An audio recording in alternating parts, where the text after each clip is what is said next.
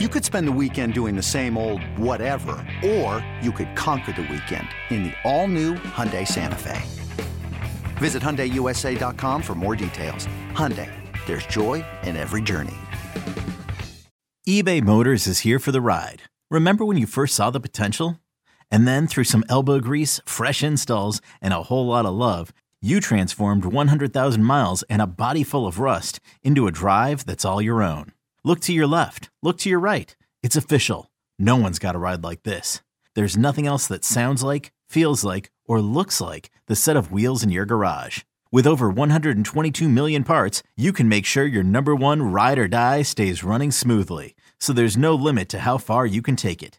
Brake kits, turbochargers, engines, exhaust kits, roof racks, LED headlights, bumpers, whatever your baby needs, eBay Motors has it. And with eBay Guaranteed Fit, it's guaranteed to fit your ride the first time, every time, or your money back. Plus, at these prices, well, you're burning rubber, not cash. Keep your ride or die alive at ebaymotors.com. Eligible items only. Exclusions apply.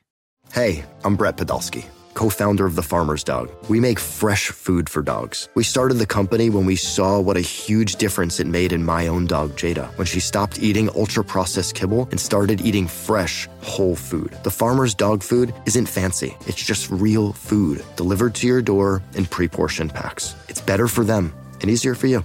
Get 50% off your first box at thefarmersdog.com slash podcast. That's thefarmersdog.com slash podcast. Sal Capaccio, Matt Bove. It's always game day in Buffalo. Thanks a lot for downloading, subscribing. Check us out wherever you pod, iTunes, Spotify, wherever that may be. Of course, always on the Audacy app. And Matt, the offense just did not have a very good day. Again, 232 yards of offense. They punted on their first five possessions. They punted seven times overall. This team does not punt very often, but the Jets give them a lot of credit. They have a very, very good defense at, at all levels. They have very good players. But boy, the Bills at sometimes were their own worst enemy and couldn't get anything going. I feel like it's tough because we're watching this from the stadium, but I think there were more commercial breaks than first downs in the first half with these two teams. And it just looked like the Bills were so out of sync. The offensive line was the area to me that really struggled today. There were too many penalties. There were too many missed assignments. There were too many just times when Josh looked like he was trying to get through his reads and he didn't have time to even get to his second or his third read. And some of that's on him, some of that's on the wide receivers, but some of that's also on the offensive line. So I think their struggles today to me are more about the line than they are about Josh. I think he played a fine game. I don't think this was a great day for Josh Allen, and I certainly don't think it was a bad day for Josh Allen. I think it was just kind of if this is an average day in the office, you're still a very above average quarterback in the NFL. There were some plays that he made today that only he can make.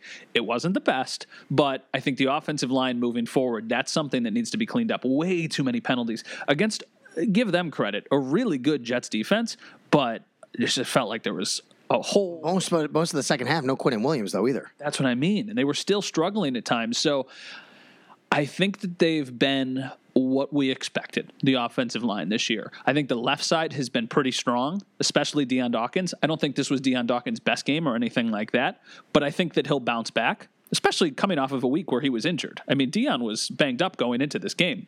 The right side is the area that I'm a bit concerned about, but the ultimate eraser is Josh Allen. And I do think, even though they were very quick to play it off that it did not matter, I think the weather played more of an impact than anybody was willing to admit after the game because they didn't want to use it as a crutch. But I mean, you were down there. It seemed like it kind of stunk the entire day weather wise. It was it was because of the accumulation, the constant uh, nature of the weather. It wasn't just we didn't get drenched on necessarily. It didn't get poured on. It wasn't like this huge wind event. But what it was was just all day. You never got a break from it being down there. It wasn't just a cold. It was cold enough.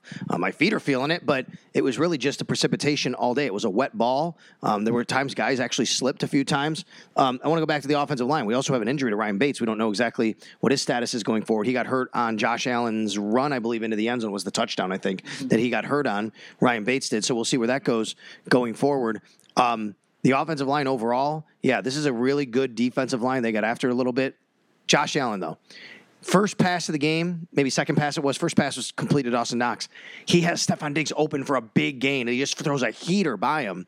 He was actually one for his first six, I believe it was, if I remember correctly. And then he actually heated up. And Josh actually had a really nice run where I think through the middle, late, late second quarter, when they scored, through the third quarter, Josh was, I think, 13 of 16 in uh, uh, at one point, yeah. which was a nice day. He also ran the ball smartly at times. It came to obviously very important yards. I can also think of like five or six drops in this game. And McDermott was very adamant that those were not about the weather, but I mean, they had to be somewhat impactful. They were very, very noticeable, the drops in critical situations.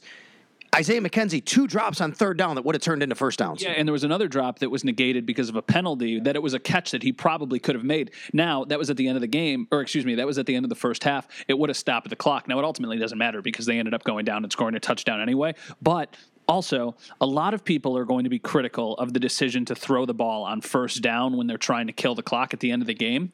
But Dawson Knox should make that catch. That's right. So I understand that you can be critical of the decision, but it should have worked. And then if he makes that catch, essentially you win the game. So I can think of a couple Dawson Knox drops. I can think of three. You could say two to probably be conservative.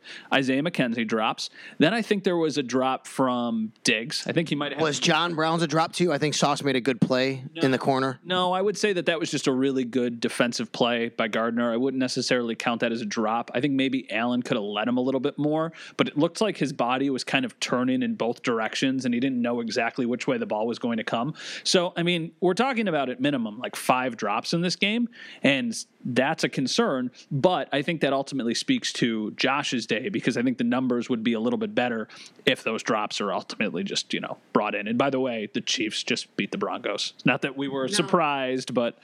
We can spend more time on this, but I'll tell you. Of course, the Chiefs look good, right? I mean, they have a great offense. 34 points against that defense, that's saying something. They also just gave up 28 points to the most anemic offense in the league, by the way. Yeah, and I mean that was with a backup quarterback in the fourth. Well, in in in, in the late late in the game for sure, but I think it just shows you that this Chiefs defense can be scored on, right? Yeah, and I think that the Chiefs are the biggest threat in the AFC, of course. I think the Dolphins are very good. Now, people are going to be listening to this, and the Dolphins will have either beaten the Chargers or maybe they lay an egg. So I don't know what's going to happen in that game. What about the Bengals? But that's what my next point was. They put up 23 points against the Browns at home today. So I think it's it goes to show you going back to the whole it's a weird day in the NFL thing it happens. I mean, I think the Jets defense is better than the Browns defense. I, that's what I think. So, I mean, 23 points. Burrow was 18 of 33, 239 yards, two touchdowns, and an interception. So, yeah, I mean, it's not, I think Joe Burrow is legit, but I think when you're looking at the top three or four teams in the AFC, it's the Bills, the Chiefs, the Dolphins, and the Bengals. However, you want to kind of piece them together. And I mean, so far, three of the teams have played in the game, and it hasn't been, you know, blowouts in any of the three teams that they all won, but none of the games were blowouts. Just to go back on the offense here, some of the struggles. Um, the run game was okay today, 4.3 yards a carry. A lot of that was Josh Allen, sometimes, as it always is. Uh, usually as I should say. 24 carries, 102 yards. Devin Singletary actually is very efficient. 8 for 39. He ran for 4.9 yards a carry. And what happens, it's always like that with Devin Singletary. You don't think he had a good game, then you look at the yards per carry. He just didn't get the ball much. I was just surprised they didn't use James Cook more again. He had been getting more involved in the offense. They did actually hand it to Isaiah McKenzie once as well. Um, the Bills, Eric Wood, credit him with this stat. Did you realize, Matt, through all the Bills' struggles, quote unquote, running the ball this year, the Bills are the only team in the NFL that's run for 100 yards or more every single game. I did not know that. I wouldn't have even thought that they ran for more than 100 yards in this game until right. I heard the stat. I mean, Allen led the way with 47 yards, and then Singletary, like you said, he averaged 4.9 yards a carry. So, yeah, they just snuck over 100, 100 yards in this game. I think Josh helps that stat, though because every game, Josh, of course, he does. You know, twenty yards, thirty yards. But I would say, hey, listen, the Eagles have Jalen Hurts, and the Bears have Justin Fields, and the Ravens have Lamar Jackson. They haven't done it. It's a good point. It's a good point. I mean, Josh has also played in every game. I mean, Jalen Hurts probably. I think Jalen Hurts has played in every game too. So, I think that the run game. We've talked about this a lot. It just needs to be good enough to make the Bills a little less predictable. And I think in this game, they probably should have leaned on the run a little bit more, but they kind of hit a lull, and then they were forcing themselves into third and long positions, and then they had to throw, and the weather was bad, so it was a little bit more complicated than that. I even said at the end of the game, I want to criticize the Bills for being too conservative when they were trying to put the game out, but I don't even think they were that conservative. I think there were penalties that pushed them back into situations that forced them into throwing, and that's ultimately why they weren't able to get those first downs, and they had to punt it back to the Jets, giving them a chance. So, yeah, I think the run game is it's fine. I still think even though Cook got a lot of the workload against the Patriots, I still think they trust Singletary more than anybody else, especially on a day like today when the weather was bad and the ball was wet. I think they're trusting Singletary more than anybody else. I definitely agree with you on that. One more thing on the offense.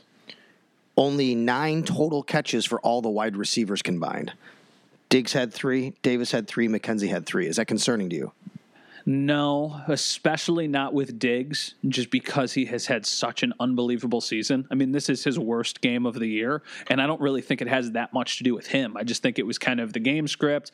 He's going against a really good player with Sauce Gardner. I mean, he had the thing that's concerning is he had 32 yards on one play, and he only had 37 yards. So there was only five yards on those other two plays. You think of the f- the first drive of the game, Josh misses him on a slant. It looked like that would have been a big gain if he hits him there. So no, I'm not overly concerned with Diggs. As for Gabe Davis, I thought he, I mean, he basically had the same kind of day that Diggs had. He had a nice catch down the sideline. He had a catch that was originally called an incomplete pass. Then they counted it as a catch. So I think that that was a nice play. But yeah, no, I'm not overly concerned with any of the receivers. I will say, though, they could use another guy, perhaps named Odell. I think that would help. I think that maybe McKenzie gets too much of the workload in that you could improve there. But besides, I'm not. This is a long way of saying this. I'm not concerned about Diggs. I'm not concerned about Davis. I think McKenzie, those drops need to be cleaned up, and we've kind of seen it consistently throughout the year. I think he's a nice weapon to have, but I think he's an even better weapon to have if you don't have to lean on him so much. It's not so much the individuals I'd be concerned about. It's just a game like this where even the Jets got it to their number one wideout enough times to have 70 something yards, you know, in six catches, 70 something yards, and the Bills just weren't able to do that. That's what's concerning me that the, the volume of those receivers just maybe should have been more overall for the offense. I'm not concerned about them individually as players. I'm looking at the Jet stat line. You got Wilson over there, Elijah Moore. Between the two of them, they had 130 yards. I think the one thing that I'm interested in is what does Jamison Crowder's potential return look like? Because if that happens, Jamison Crowder was brought here to kind of be the Cole Beasley replacement. And then we went into training camp, and Isaiah McKenzie was awesome. He was making big play after big play, and he brought this offense and element that Cole Beasley maybe didn't. It was like, okay, he's a little bit more explosive, he's a little bit younger. If he can slide into that Cole Beasley role, this offense could really take off. He really has not done that. So I think if they're able to get Jamison Crowder back at some point this season, that would give them a nice kind of safety net that Josh hasn't had for most of this year. I mean, Cole Beasley was so great. It's like, okay, you're going into zone. We got the guy to break zone. It's just going to go, get to the first down, stop, dump it off to him. They don't have anybody who can really do that right now. So that's why I think Crowder might be a more important addition than we thought he would be when he got injured if he is able to come back for the end of the regular season or for the playoffs. All right. So we've talked about two thirds of the game, offense, defense. We have to talk about the other third because there were some big plays in the special teams area in this game, and we'll answer some questions.